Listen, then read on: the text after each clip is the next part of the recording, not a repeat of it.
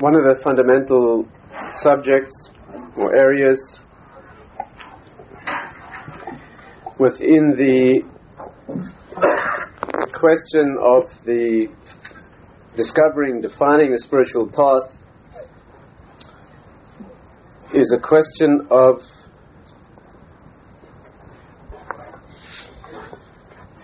question of silence. Let's see if we could try to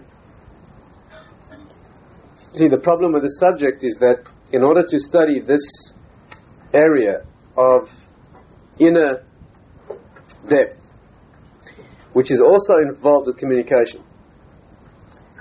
The problem is that this is an area, the area of inner of inner content, inner depth, which is cultivated only by learning to be silent. Is that to convey that subject is by definition impossible to put into words.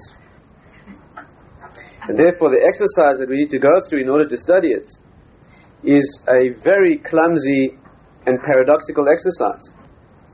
The, the, the, the, central concept here is that the things that are genuinely meaningful and the primary obligation of developing within a spiritual medium or mode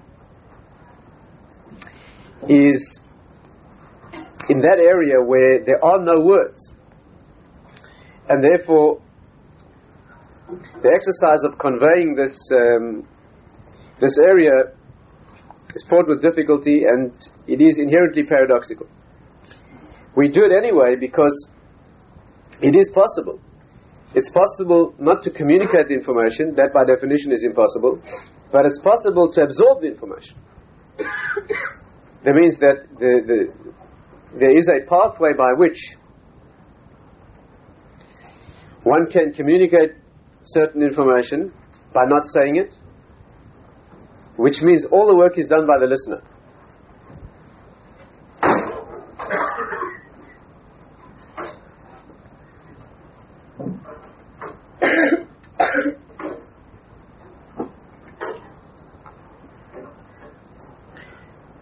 Those sources that talk about it indicate by means of mashalim analogies or allegories, since those really are the only tools. If you can't say the thing, all you can ever hope to do is say something that is parallel or that reflects somehow the thing. But by means of using those tools,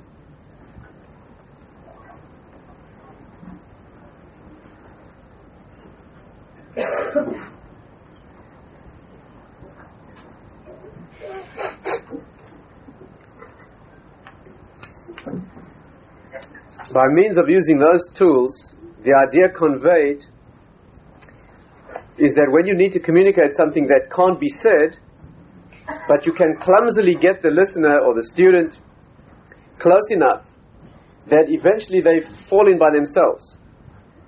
And then, then all the discussion becomes unnecessary. Let's use an analogy for this process. if you are trying to convey a skill or a neck. So no amount of words can convey that. The nuances of the style that are involved in doing an action that has to be done, for example, say riding a bicycle. You can't put into words, you can never teach, you can't teach someone how to ride a bicycle, no matter how articulate you are and how long you speak.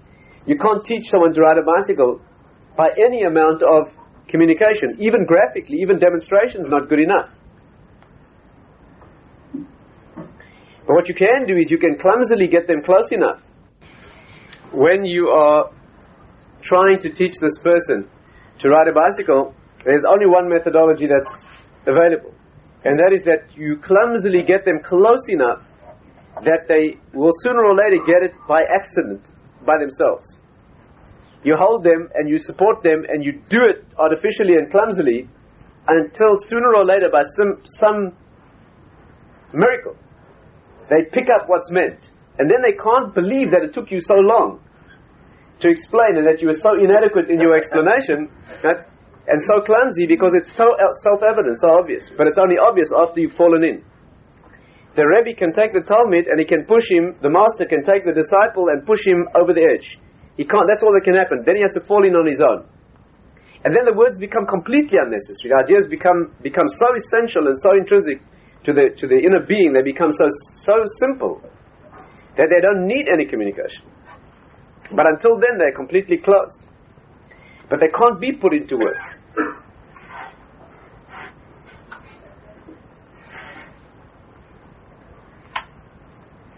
You know, the, I mean, let's, let's, let's come a little closer to home and see if we can understand one more, a closer analogy. You know, the Kabbalistic area, the world of Kabbalah, the world of that received mystical tradition, that is known, the technical word for that in Torah is Sod. Sod means a secret. Sod means that which is beyond the conscious expression. Sod in Hebrew adds up to 70 which is the same as yain, which means wine. And the sages say that when wine goes in, the secret comes out. Meaning, in a deeper sense, that wine is the access, the avenue of access to that which is locked within. It's dangerous. It's dangerous. If it's used incorrectly, it doesn't do the job. And if it's used excessively, then it produces an even more inarticulate silence. But used exactly correctly, which is the, which is the skill and the difficulty, is that it is liberating an inner depth. and that's why we pointed out before that wine obeys the rules of the spiritual world and not the physical world, unlike all other physical substances. You the general rule in, this, in the physical world is that things get worse with time. They wear down, they grind down with time. And things in the spiritual world get better with time, like wisdom. But wine gets better with time in controverting the rule of the physical world. That one physical substance that gets better with time because it's an avenue of access into the spiritual world, so it obeys those rules. But the word sod, which means a secret, is the, the word that's used for the deeper wisdom. There are other terms as well. One of the other terms is chokhmas ha'emes, chokhmat ha'emet, the, the science of truth, the knowledge, the wisdom of truth. And the, the other terminologies as well. But the word sod, that means a secret, that is the name you know, we have a thing called Pardes, right? The, the four levels of the orchard. Pardes is a, is a metaphorical orchard. You go for a journey into the orchard. But Pardes spells four things. Pshat, Remez, Drush, and Sod, the four letters of Pardes. Different levels of descent into depth in Torah. The final one, the Samach, is Sod, that means secret. After descending through, peeling off the layers of all the other aspects of Torah wisdom, the deepest one is called Sod, the secret world. The world of, uh, Kabbalistic world, the world of now in Torah, whenever we use a word, the word is essential and intrinsic. Now, stay with me carefully, it's important to grasp. A name or a word that's descriptive within Torah is always essentially descriptive. The word sod means a secret.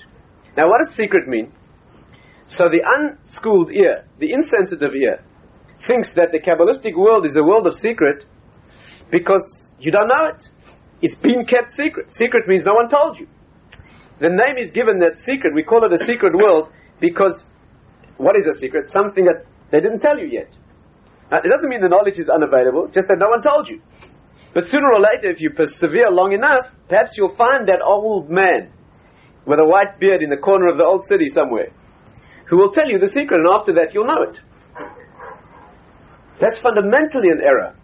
That's fundamentally, the reason is that you, you must be able to see that if the concept of the secret would mean that it's something that is kept secret, then that would not be intrinsic to the thing itself.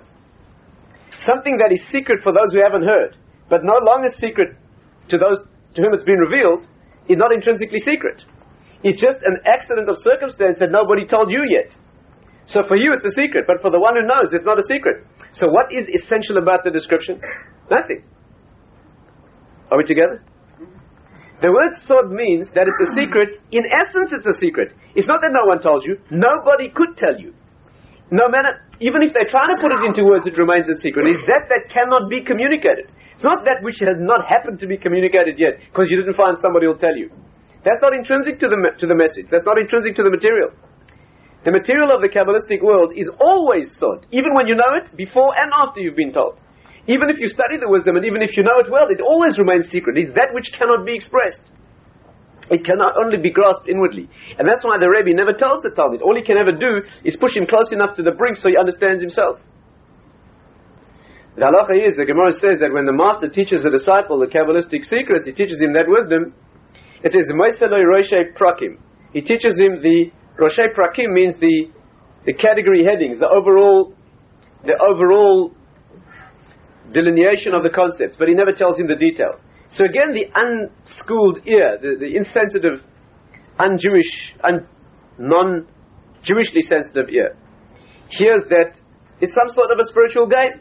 The master tells only a clue, the disciple has to work it. That's not what it's meant. What's meant is that there are no words for the master to tell. That the Rebbe cannot tell the talmid. There aren't words for those things. All he does is he gives him the crude and clumsy guidelines until the talmid picks up the inner meaning himself. It's the only way to do it. And therefore the word sod is intrinsic to the material. The second reason, the second reason that the question of an inner silence is almost impossible to grasp, not only because of its inner paradox, but because we live in a world that is so full of meaningless noise that purports to be communication. It's almost impossible to hear something that is genuine. We live in a world that is so thick with meaningless, it is media. So the word has nothing left. Nobody, nobody takes it seriously in the first place. Those who, those who, those who are communicating aren't taken seriously.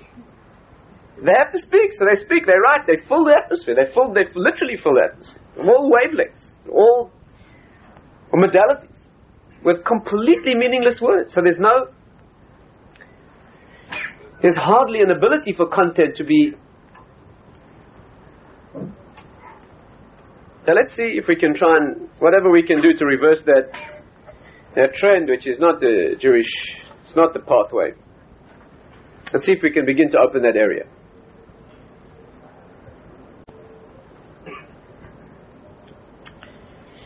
The parshas that we're going through now in the Torah, what we're reading now, these weeks of the process of revelation, Exodus, so that gives us an avenue of access into the subject. Let's take one focus there and see if we can see if we can explore that. The Maharal says, you know, Moses, Moshe Rabbeinu, right, could not speak well. He had a speech impediment. He had a defect. Right? He couldn't speak well. Kvad peh, kvad lashon, Arel Svasaim, he couldn't speak, he couldn't express himself. To the extent that he didn't even deliver his message. Right? Before the Torah was given, he had to speak through a, a mouth. He had to speak through someone else's mouth. His brother Aaron was his Aaron achicha. Aaron, your brother, will be your prophet. He will, he will speak out your words.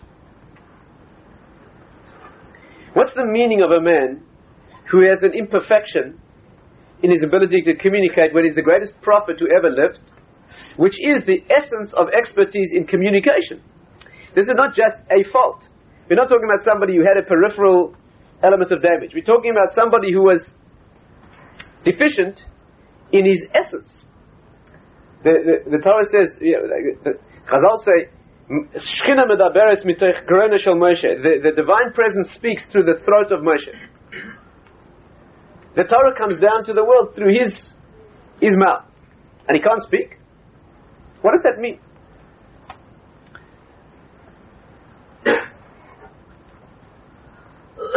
Later it says he spoke normally. After the Torah was given, after the miracle of Sinai took place, then he spoke normally.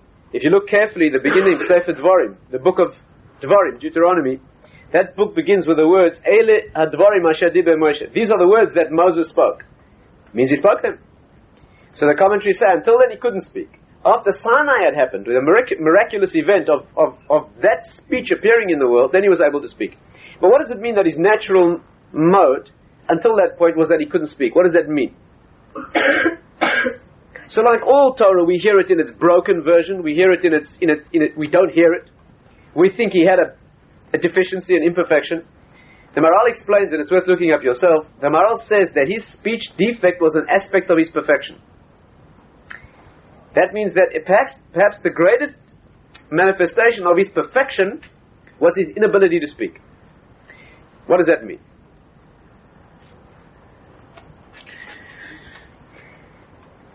Let's try to study this subject and understand it.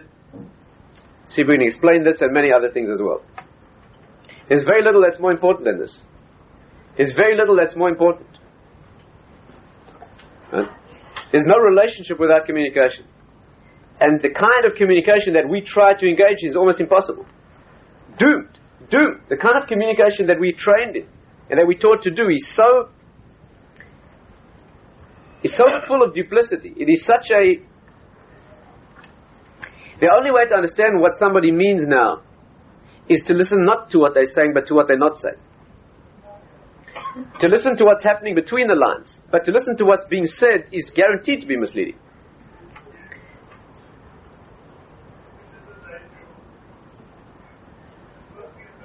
Let's try to study the source of this issue, see if we can see if we can apply it. The subject's like this.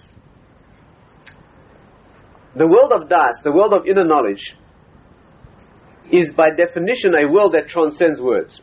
Those things that are grasped in essence cannot be put into words. Those things that can be said in words, what words do is they package into finite components in the physical world. Words are things that are expressed in the world. When we say words, we're not only talking about things that the mouth says. We're talking about every action of the body. Every action of the body is a speech. But let, first of all, let's get that clear. The concept of dibur, of speech, in Hebrew, the root dab, dabar, right, that means, in its most classic and specific application, that word means to speak. But what it means literally in Torah terminology means the root of what speech is. The root of what speech is, is taking an idea that lives in abstraction, that has no gilui, that has no revelation in the world, it's an idea, and bringing it into expression in the world.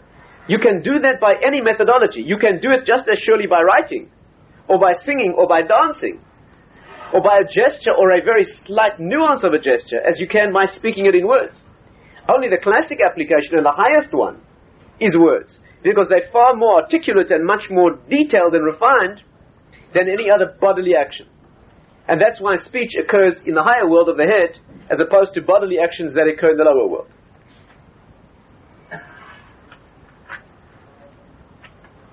For that matter, the tongue is called a circumcision. It's called a bris. It's called the bris, bris aloshin, the circumcision of the bris of the tongue, the covenant of the tongue. You have a bris milah, which is the circumcision of bris, covenant in the body, and that's parallel in the higher world to the bris aloshin. And the two are parallel. In the higher world, what's formed by the energy of words, which are only just in the physical world, is enough to bring fruits into the world, which is what words do. Bris in the lower world, right? is bringing into the world physical creation. That's why a student is called a child. That's why the talmid of the Rebbe is called his child. That's why the relationship between master and disciple, between Rebbe and talmid, is like parent to child. Literally, halachically. In fact, there's some aspects where the halachic relationship between a master and his disciple, Rebbe and talmid, are primary and closer than between a, talmid, a, a, a child and his parent. he has some prior obligations to his Torah teacher than he has to his parent. Why? Because the Rebbe brings the child into the higher world. The parent only brings the child into the lower world. The parent utilizing the lower mechanism is bringing the child into the physical world. The Rebbe using the same creative energy in the higher world is bringing the t- child into the next world. The physical, the physical creativity of parents is bringing a child into the physical world. The creativity of Torah teaching is bringing a child into the higher world, the next world.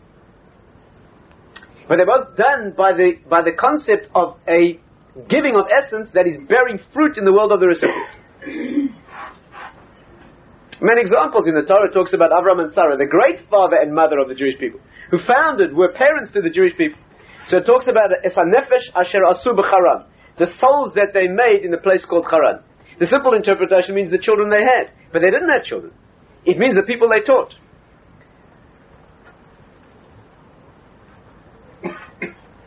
But whatever action it is that's expressed in the world, it's an expression in the external world of an inner essence.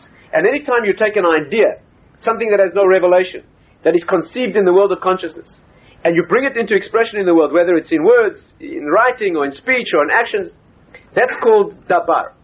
The transition, the transmission from the higher world into the world of expression, that's called, that's why speech is formed in the throat. That's why the organ of connection is a, essential ideas. The organ of connection of higher and lower worlds is the neck. Your neck is not there to keep your head attached. It's not necessary for that. You could have been built like this and you could have walked around like this. the neck is not there to keep your head attached. the neck is there to transmit the energies, the spine, the nerves. All the functions of the neck are functions of transmitting all organs in the neck. I'm not going now into the medical details.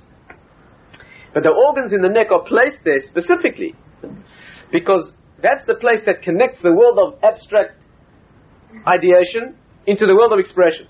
And that's why the root of speech, which is the voice, is, form, is located in the, in the throat.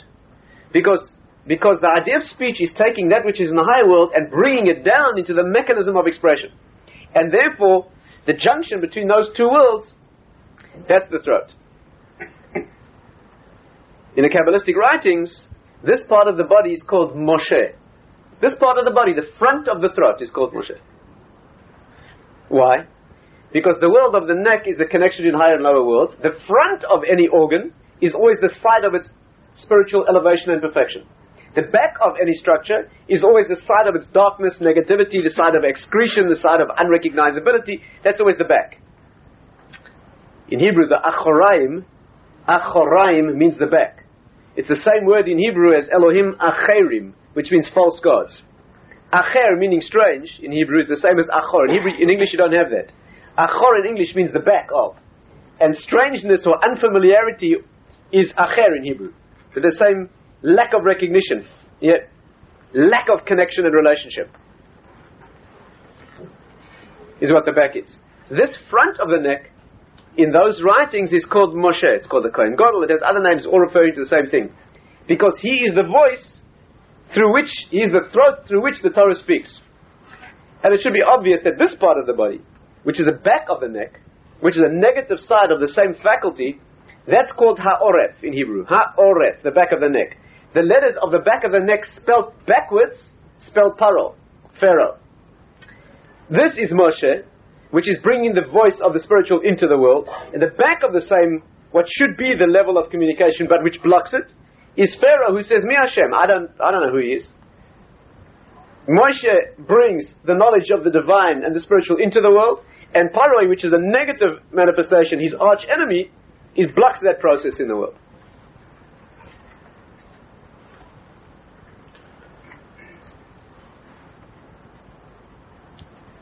In this process, the essence, we've discussed many aspects of this process before, but the one to grasp now is that this process of taking the world of inner knowledge, what we call the das, we discussed the das on a previous occasion, which means intrinsic and inner knowledge, genuine knowledge, not technical knowledge, not measured and finite knowledge, mathematical and, and registration of senses, but inner knowledge, essential knowledge, consciousness, the knowledge of the self, for example. That that world, when, when it needs to be communicated, has to be brought down through a junction, an interface, into expression. And the problem is that that cannot be done. Let's try and grasp this. That cannot be done. The world of knowledge is a world of infinite knowledge. When things are grasped, in, again, these words are extremely clumsy. But you'll forgive me. No, that's not my, not only my inarticulate nature. It, it, it's the subject. These things are grasped as they are. The way a thing is grasped has no words. The way you know a thing has no words. And in fact, you don't think of it in words. You don't know what you know in words. You know it because you know it. But it's when you communicate it, you need to find the words, and that's where the problem arises. Example. Let's try and understand this. Again, you need to understand it inwardly. The words are not the words will break the concept. It needs to be understood beyond the words.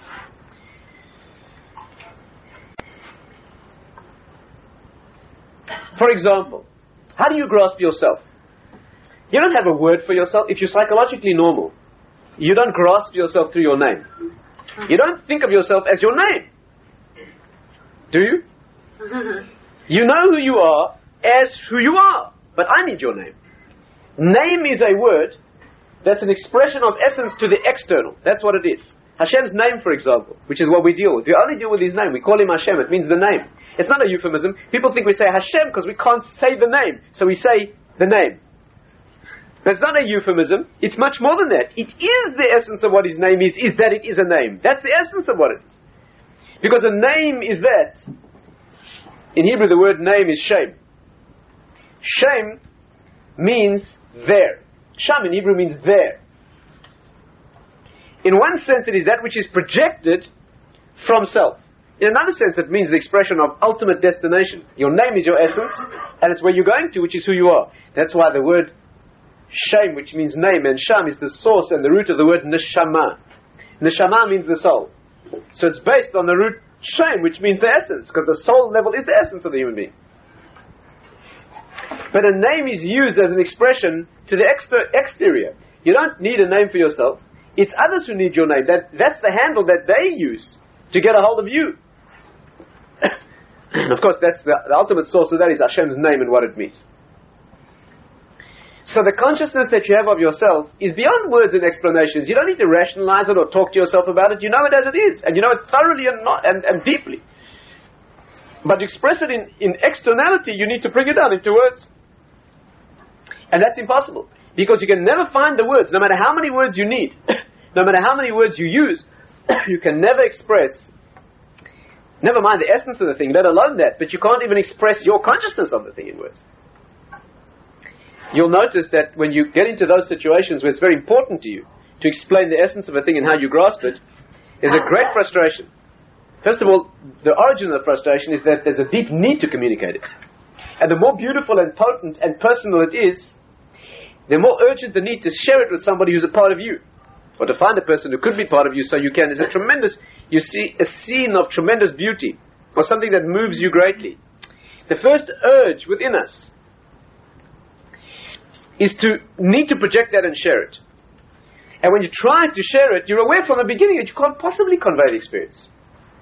And what happens is you try to say it this way and that way, and, and you realize the more words you say, the more hopeless it's becoming. And in fact, if you need to convey something deep and personal to someone else, if you need to speak about it to convey it, and if you need to speak a lot, you might as well forget about it. If you need to speak a great deal to convey it, then there's no way that you'll get it across. The only way you can ever communicate something, the only way you can ever communicate something at that level is when you're communicating to a person who knows what you mean anyway. Mm. And then you don't have to say it in the first place. Then there's a chance of communication. Mm-hmm. And people know each other deeply.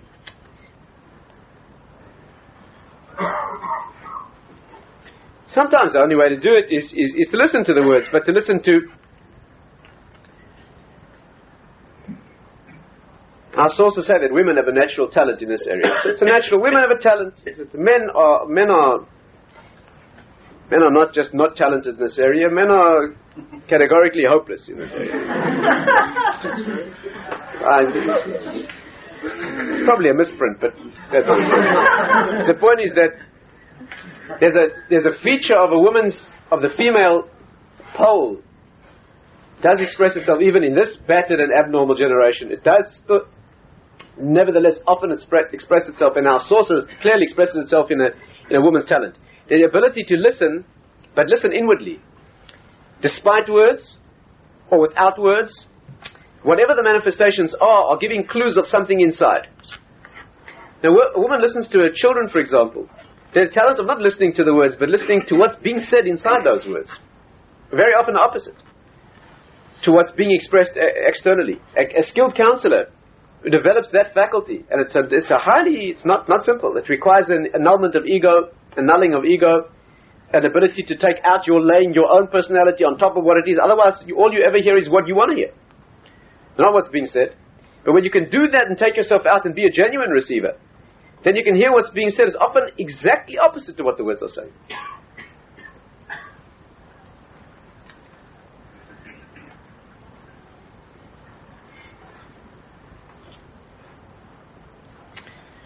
The sources for this, we have plenty of sources for it. Tonight's not the, the time to discuss the, the womanly aspect of this in particular, but our sources say that Sarah Imenu, for example, Sarah was able, she had insight into a child that Avram Avinu himself didn't have, one of the greatest people who ever lived.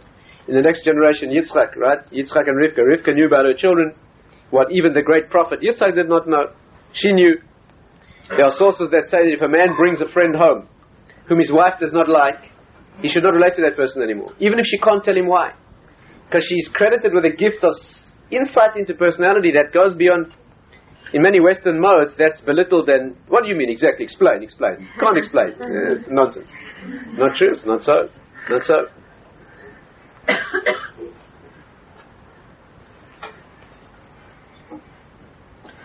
The reason it is like this and what it connects to female, it's not, not for now, but there's a method of educating children. It's not widely known or practiced, but there's a method of teaching children who have inability to communicate or children with severe disabilities and problems. The children aren't taught the formalities of expression like ABC. They taught the sounds.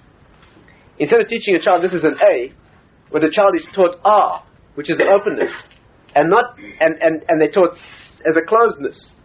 And these children who have no ability to communicate in technical terms, but they can hear they can hear people. It's interesting to see.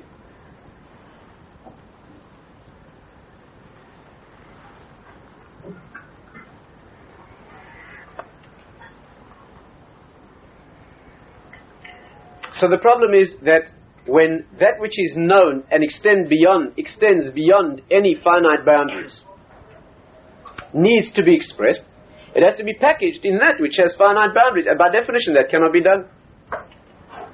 And that's where the breakdown occurs. That's where the pain, the frustration occurs. And it's compounded by being a character, being a personality, or develop, developing one's character into a person who needs to speak. If you need to speak and you don't have the depth to be able to be silent, and to be able to hear and hold in your own inner silence. So then you have a life of frustration because the need is to spit it out all the time. The spitting out never adequate. So you become a person who lives only in, in what we call misafa b'lachutz, from the, from the lip and out. The first obligation in the spiritual path, the first obligation of being a Jew, true to Torah and its authentic expression, is to have a well of depth that's hidden within that goes way beyond that which you could say. That when people get to know you, they know that whatever you say is only an indication of how much more there is that's hidden that couldn't be said. That's a person worth knowing. When you meet someone new, have a new relationship, and you sit down with that person, in 20 minutes they tell you all about themselves, all about themselves. Yeah, I mean, people like that. They'll take pains to tell you. In 20 minutes they give a full description of who they are. That's who they are. 20 minutes of speak. That's it. Nothing left. It's successfully spat out, and that's all.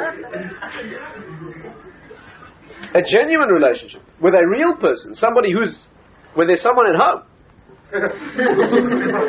is a person where the communication begins, and as, as you get to know that which you did not know before about that person, you begin to get the feeling and the realization that there's a lot more that you weren't aware existed. And as that begins to reveal itself, the first thing that it does is open your awareness that there's a great deal more than that. That's a relationship. That's a relationship that will never end. That's a relationship, but there's a privacy. That's, that's what we call tznius. It's a woman's characteristic. Tznius means a hiddenness, a modesty. Modesty doesn't mean only that there's no outer expression. Modesty means that there's an inwardness to God. A person who's silent because they have nothing at all to say, that, that's not that's not spiritual depth. That's just emptiness. That all, what will resound there is an echo.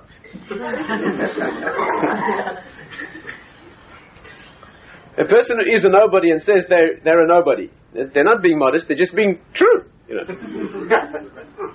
Modesty means having content and, and being.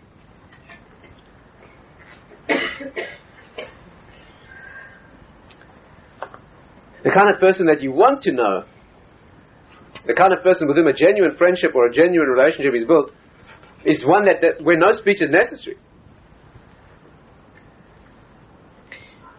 They say that in the last generation, there's Rav, Rav Lopian once he went to visit the Brisker He came from wherever it was, Chassidim, Bnei Brak, came to visit the Brisker and he walked into the sukkah, and he said Good and he said Good and he sat down, and they spent half an hour without a word. He sat down. And after half an hour, he got up and greeted him, and he greeted him and walked out, and people say there was an electric communication.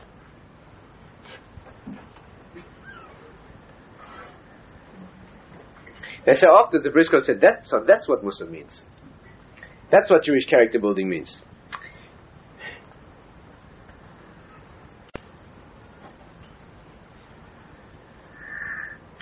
And so the problem is that there needs to be that well of depth, of private depth, of silence, that needs to be cultivated. How do you cultivate that? How do you build it? How do you build content? And the answer is by learning silence. By learning to hold the thing until it. See if we can feel this out. Dessler writes Again, it's worth looking up. Rav Dessler writes, and he brings from his Rebbe, Rav Simcha Zissel, that if you say, that's a very, very painful thing. A very painful thing, and it's a teacher's problem, and it's the problem of gifted teachers, and it's the problem of people who articulate and com- communicate easily. He writes that if you say a thing, if something meaningful to you, and you say it over, you lose it. Again, you hear something inspiring. Right? In, in Torah teaching is a classic issue. Person hears something that's tremendously elevating and inspiring, goes beyond borders. It switches on lights. If you say it, you lose it. Rav Simcha Zissel wrote that he once waited 25 years to share a remarkable Torah idea with his students because he was afraid that if he articulated it, it would, he would lose it. And he writes that the only time you may communicate such information is when it has settled into your nature so that it's part of you. But as long as it is still spinning within you in excitement, if you formulate it and bring it out, you lose it. Why? Because before you've expressed it, it excites you and inspires you and illuminates you beyond that which can be expressed. It goes beyond, it's, it reaches into the roots of your consciousness at a level beyond words. What happens when you formulate it in words? So you've brought it down into this finite package. You've taken away its, you've taken away its transcendence.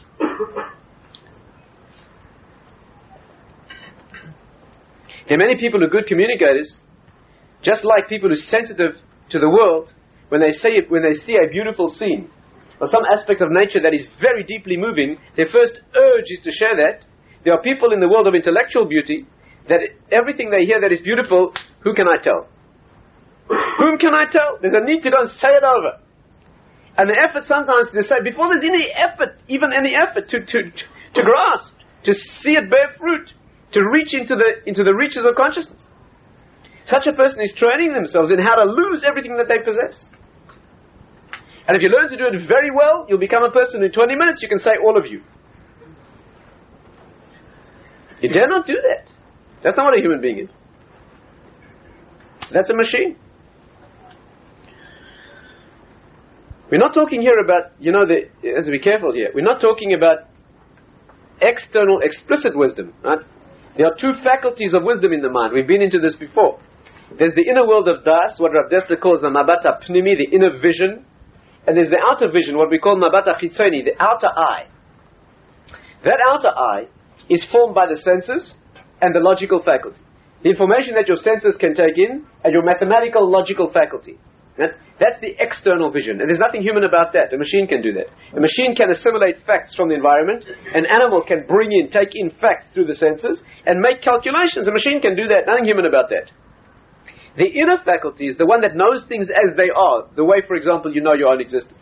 You don't know yourself because you have external proofs that you've measured. You're in big trouble if that's how you know that you exist. You know you exist as a primary knowledge. That's why, incidentally, there's no formal philosophical proof of one's own existence because it's only known in the inner world.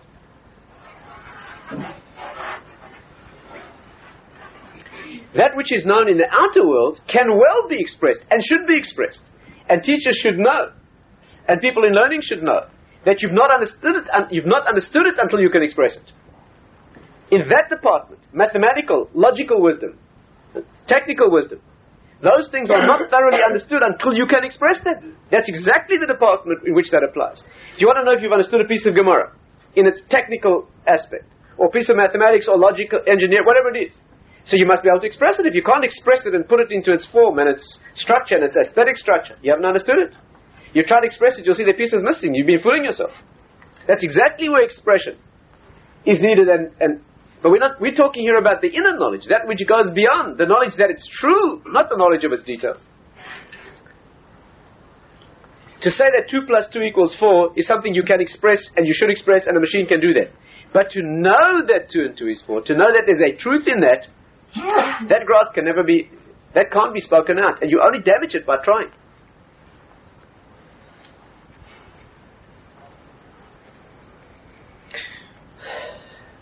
Let's see if we can go a little bit beyond. Let's see if we can see some correlates of this idea. You know, one of the places you see this is in children. The Gemara says that prophecy, we're talking here about a, uh, something that connects with the prophetic knowledge, the inner knowledge.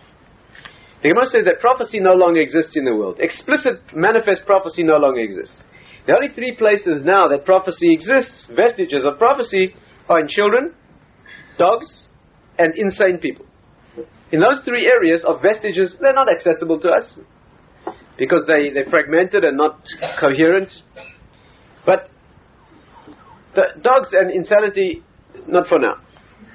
But children, what does it mean that children have this? What does this mean? And a fascinating area, amazing thing. So the sources that talk about this say that when a child is born, the child knows the spiritual world. He knows a lot less than before he was born, because before the child is born, he knows the entirety of the spiritual world. but when a child is born in the world, although he forgets the knowledge he had when he was being formed in the womb, but he knows the spiritual. He those things. You can actually see that children, babies, newborn babies, know things. It's not the time now to go into how you can tell, but uh, you ask me privately, I'll be happy to tell you. You can see they know certain things. As they grow older, they lose that knowledge and they lose it as they develop the ability to speak. as the child learns how to begin articulating things, exactly to that extent and in that proportion, they lose the inner knowledge. As the skull bones close, you know that a newborn child, you can feel the brain pulsating. That, that, that's a physical vestige, a physical manifestation of a connection to a higher world. It's why we wear tefillin here. Yeah, you wear your tefillin, the correct place of wearing tefillin is the place where Rashi says clearly is where the skull of a child is open, meaning there's no bony closure there. There's a there's a tefillin where you wear your tefillin is the place where you are opening again. You know what tefillin is called in the Kabbalistic writings? Kiyas You know what that means? It means the bursting out, the explosive bursting out of the brain, of the core of the brain, into the external world, into the higher world. That's why the Gemara says, and the Rambam brings, that a man who doesn't put on tefillin is a particularly severe spiritual, agonizing spiritual situation. More than other positive mitzvahs. Other posit- every mitzvah is important. But this is singled out from a particular perspective because you've allowed that bony closure to take place. There's no attempt to reopen that childlike knowledge. At least once a kosher of tefillin. At least, should be every day, at least. In the old, all the generations, they wore them constantly wore the tefillin all the time. One or two people still do. It's a very high level to do that. We, don't do that today. To wear your tefillin all day, you have to meticulously clean body. Your body must be meticulously clean, absolutely. And uh, the thoughts have to be clean.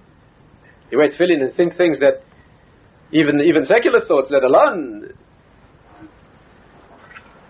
So we don't do that. It's hard enough for us to maintain yeah, clean the cleanliness that we need for the hour of davening. Hard enough for the for the three minutes of uh, five minutes of Shemona. But at least that, but at least at least once a kosher pair is fitted. At least to open that connection. Women, of course, don't. We, we've explained why women don't do that. Right? We explained it. There's always a connection. There's always a connection. But a man, that's what's needed. But a child who has that space open, so there's a there's a connection. There's a connection. And when the child loses that connection, the child loses yeah, the bones close, and the child loses that knowledge. But they lose it as they gain the ability to speak. So again, the insensitive ear thinks that the child knows things, and it so happens that as they develop, they forget, and as they develop, they learn to speak. But that's not the case. They lose the knowledge because they learn to speak. Because the more you become articulate and you can bring things out into the world, so to that extent, they've shrunk. The Maharal says, can demonstrate this beautifully. The, the Gemara says, the Maharal points this out, the Gemara says that a child, a child is um, unborn child. The Gemara says that a, an angel, a malach, teaches him the whole Torah. We've discussed this in many other contexts before. He teaches that means he knows the whole of the spiritual world, he knows his role, he knows the whole of his chelik in Torah, means his own share in what Torah is. Kevan Shenoilet, when he's born, as the child goes through the birth process, Bam Malach, an angel, V'seisr al Piv, strikes him on the mouth. the angel strikes him on the mouth and he forgets everything that he knew. And is born a simple, unlearned child who does not know the wisdom that he knew before he was born. So the Maharal, with his super conscious insight, he asked the following question. When you wish to make someone forget something, you don't strike them on the mouth, you strike them on the head. The angel comes and strikes the child on the mouth.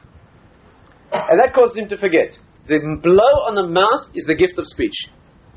The causative agent that, that generates, yeah, that causes the child to forget his inner knowledge is the gift of speech. That's all it takes.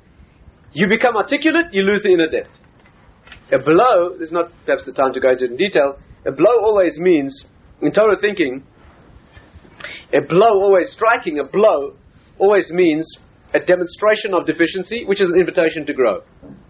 And it says in Chazal, for example, it says, you don't have any blade of grass, malach who does not have a angelic force in the higher world, that strikes it, and says grow.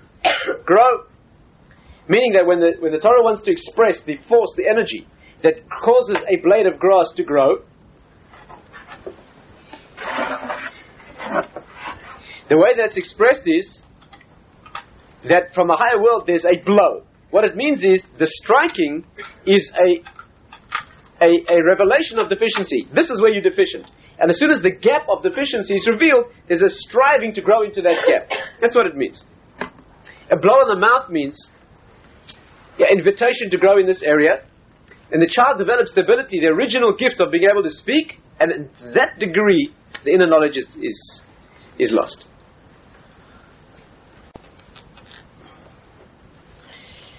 You know what's fascinating is that many people who went through the Holocaust, many people who went through that experience, you speak to their family members, they tell you a remarkable thing. It's a very, very common phenomenon. It's probably more common than not. You speak to people who are in families of people who survived. Speak to the children and grandchildren. They will very commonly tell you that my grandmother never spoke about it ever. It's a very, very common phenomenon. Never. Not that they didn't speak much. They, ref- they never spoke about it. We, and not that we, we could never get them to speak about it. Completely closed. People mistakenly think that the reason that those people did not speak about it was because too painful.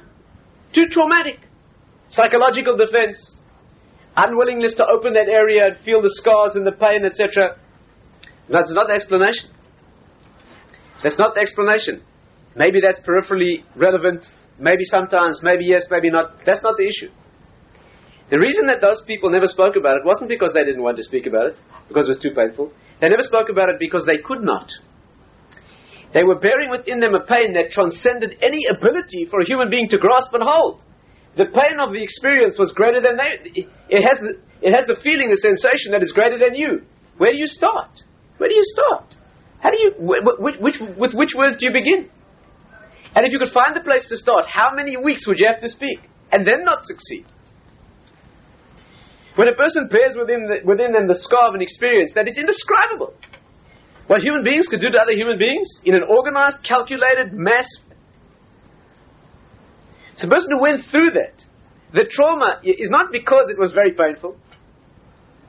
The issue is that there aren't words for those things. It's obvious. The reverse of this is if you're involved in counseling, you have any you have any counseling type of function or role, whether it's as a parent or whatever it is, professionally. You know what the therapy is for someone who has a trauma that's larger than they are? Speak about it. Get them to say it. When somebody's carrying within them a trauma, a pain that is larger than they are, and that's its agony, and that's why it's become dysfunctional, the therapy is get them to say it. It's difficult. And you have to lure them into doing it. And at first they. But eventually, when it starts to pour out, even if it takes hours, it may take sessions, hours. But eventually, what happens is the pain that was inexpressible, that reached beyond my ability to grasp, and therefore was larger than I am, is now this much talking, this many words? maybe big and very painful and extremely heavy. But this is what it is. It's now you can deal with it now, it becomes finite.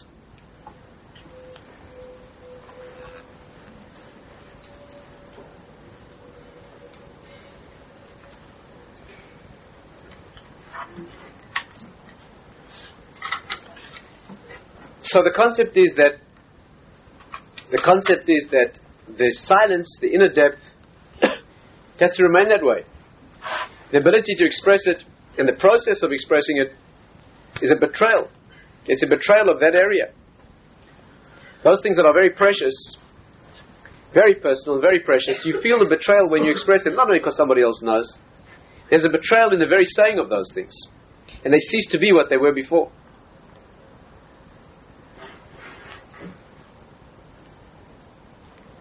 You take what it was and you reduce it to a snapshot. That's what it is, a photograph. The tragedy is when you're busy doing those things, you don't even see it in the first place. You're so busy trying to take a picture to show that you were there that you never really saw it in the first place.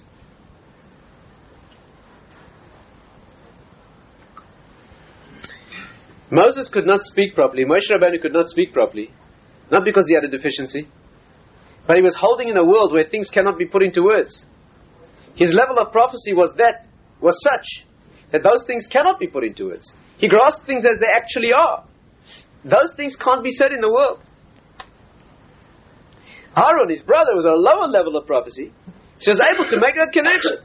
But Moshe was holding in a world where all things are one. Where all details and all particulate elements are melted into the essence of oneness. They transcend their borders infinitely. How can you say those in the world? That was the measure of his perfection. After the Torah was given, he spoke normally. Why? Because the giving of the Torah means the miracle. The giving of the Torah means the miracle of the infinite wisdom being put into finite words. That's what it is. Torah is infinite wisdom, endless wisdom, that's put into finite words. How's that possible? Discussion. But the essence of it for now is that it's called miracles, called miraculous. When it says that Hashem appeared on the mountain, is God appeared, Hashem appeared on Mount Sinai. So to a child, it means whatever it means, Hashem appeared. But a more sophisticated understanding, it means that the infinite world appeared within the finite. That's what happened. The finite became a, a, a, a, a substrate.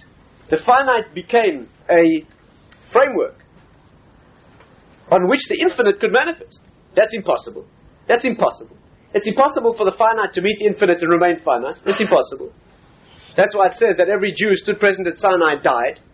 When Hashem spoke, they all died. The Gemara says their neshamas, their souls flew out to the source and their bodies were blasted back 12 miles. They had to be resuscitated by the next of the dibris and they came forward. Hashem spoke again, they died again, they exploded. And for the third of the dibris, they said to Moshe, It's enough. You hear it and tell us. It's just good that they did that. But when faced with the essence, so that essence flies out. The giving of the Torah means that Hashem, the infinite, the infinite, came down into the finite, which is miraculous, but it happened. The, residue that it left in the world is the Torah, in which infinite depth and wisdom is contained in finite words. After that miracle manifests in the world, then the man of Torah speaks.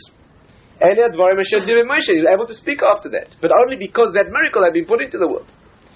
And today the residue of that miracle is that any words can contain anything. and that any body can contain the neshama. That the world which is finite and particulate and run down and broken down and descending exponentially can bear within it a transcendent infinite neshama. That's what it is. But the way you manifest that is by not saying it. The genuine teacher is showing the student how to see it, not telling him what it is. He's not showing it to him, he's teaching him to see. He's not saying it, he's teaching him to hear. And the basic obligation is to maintain a privacy, is to maintain a depth that can't be expressed. Without that,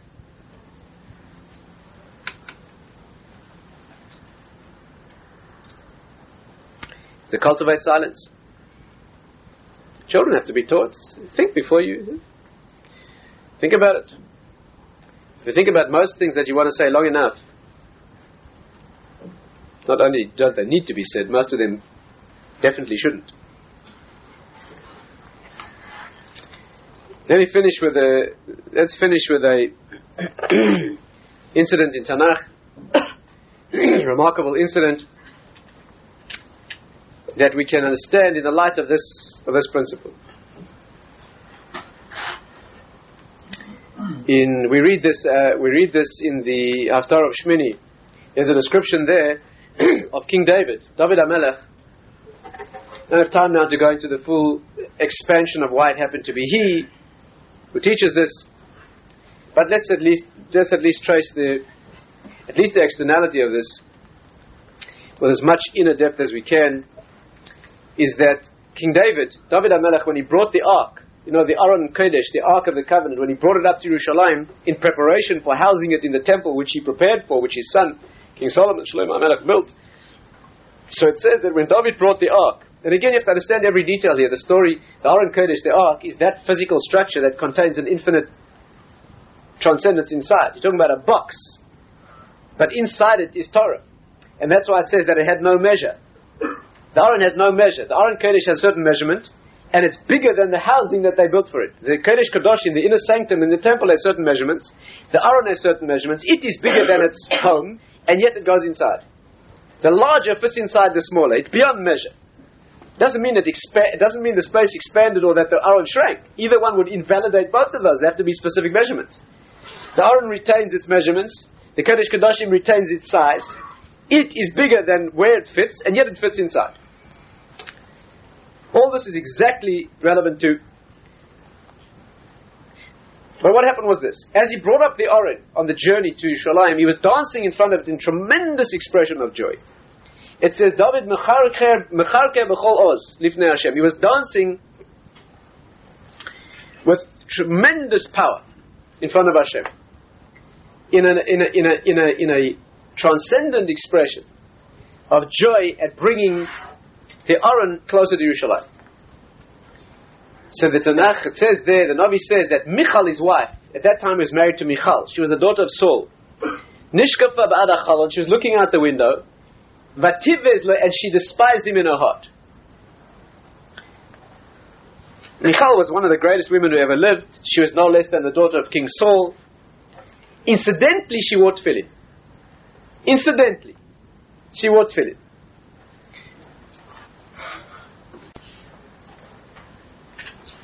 She saw him from the window, she despised him. When he came home, she greeted him with a criticism. She said this. You have to hear every word here. It's worth looking up again yourself and standing on the words. She said to him, In the eyes of the maidservants in the street, you lowered yourself, you, you, you belittled yourself, you exposed yourself. And she used very sharp language. In fact, the end of her criticism, she says to him, Not only did you expose yourself, you, you, you, you, you behaved in an unbecoming fashion, you, you revealed yourself, but she went as far as to say, Ke'echad harekim. That is very, very sharp. That means like one of the empty fellows. Reik in Hebrew means empty.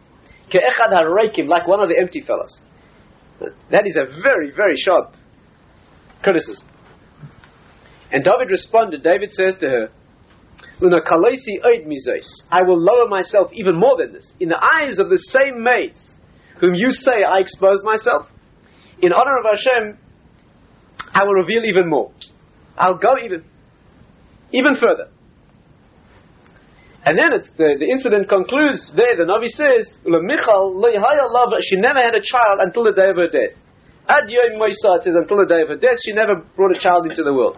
And the Meforshim say it means she died in childbirth. It means until the day of her death, literally, like all words in Tanakh. It's not just poetic and metaphorical. It means until the day she died. On that day, she had a child. She, it, it cost her life to bring a child into the world. What's going on? What's going on? Tanakh is concerned with the Navi, Shmuel, Samuel, the great prophet, is concerned with telling us that there's an argument between husband and wife. He's dancing in the street. She thought he overdid it. You could see his ankles. You could see his knees. The honor of the king. What's going on? All words of Torah are dvarim be'etzim. That's the principle. The Maharal points it out again and again. All words of Torah are dvarim be'etzim. They're intrinsic and essential. They go to the root of creation. They go to the root of what the human soul is. There's no peripheral, accidental, coincidental happenstance. There's not, nothing like that in Tanakh. What is this discussion? What was she criticizing? What was his response? Why was she wrong on this occasion? And it could be that she, being a woman, could be that being a woman, she was held to a higher, higher standard, and being a wife, who's the one person on earth who genuinely knows her husband, it doesn't require any words on his behalf. Could be that And perhaps we can even understand, even perhaps, why her life was the price of bringing a new life into the world. The explanation is like this. I heard this from my Rebbe. When she saw him dancing in the street, she wasn't concerned with the fact that you could see his ankles. That's not what was she, that's not what was being exposed. What she was concerned about is that you could see his soul. That's what was being exposed. You have to understand that when David danced, we're not talking about da- jumping up and down. We're talking about David, King David. We're talking about a luminescent, incandescent prophetic figure, the messianic figure, the one who contains and embodies within, within him all human souls. When he danced, you may be sure that it was pure spiritual fire. Dance is an expression of internality. Words are an articulate, refined, elevated expression of internality. But dance is an expression, the whole body expresses what the internality is. When David danced, not a question of the body moving in the world. It's a question of the externality. Do you know what dance is? The Gemara says you can tell who a man is by the way he walks. I know somebody who's a student of a great man. He watches him walk. He goes to where the man lives and he stands across the street to watch him walk. Because when this, when this man thinks, he walks up and down outside. He, he stands there to watch him walk. That's his lesson. You can tell a person's refinement from the way he walks. That's part of tznius, is the way the body presents itself. A tremendous revelation. Dance is a bursting forth of inner content in physical expression. You know what rikud means in Hebrew? You know what rikud means? The word rikud means dancing. It also means sifting. You know that? Sifting. That the process of dance is not just it's not just graphic. Rikud means that in the process of of movement is brought out. The spiritual and the physical is separated. That's what it means. That's what dance is. And that's why dance is so dangerous. If done wrongly, it can be the ultimate expression of physicality. Very, very low expression of physicality. But if it's done right, it can be a tremendous expression of spirituality. Have you ever seen dance that is spiritual? Ever seen people with Torah greatness dancing? There's nothing physical at all about it. It's tremendous refinement and elevation. Her accusation was that when he danced, you could see too much.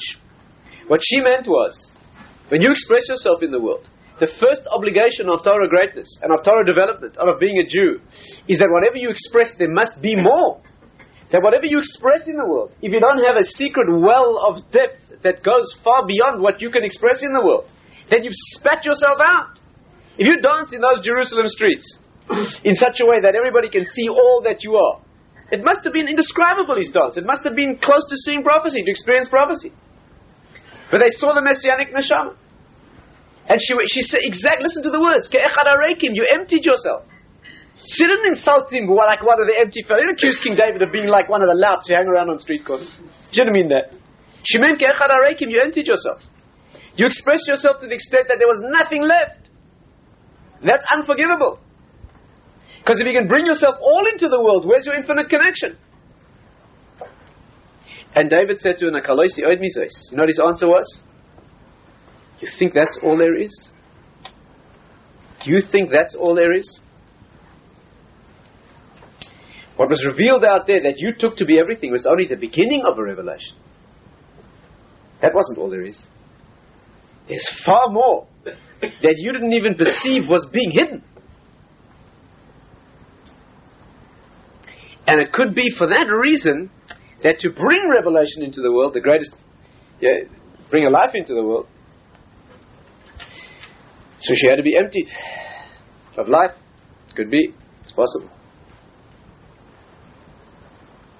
But these are people beyond our level of ability to to know, to assess. And the message that we have to take home is a message of how to be quiet. to be quiet. It's how to hear and hold and not express.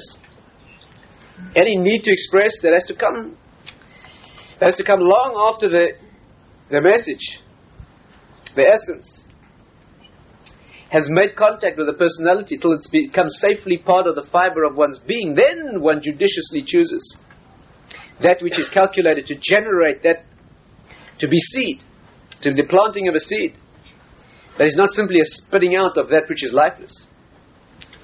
but the generating of a seed that in the privacy of silence can grow. Uh,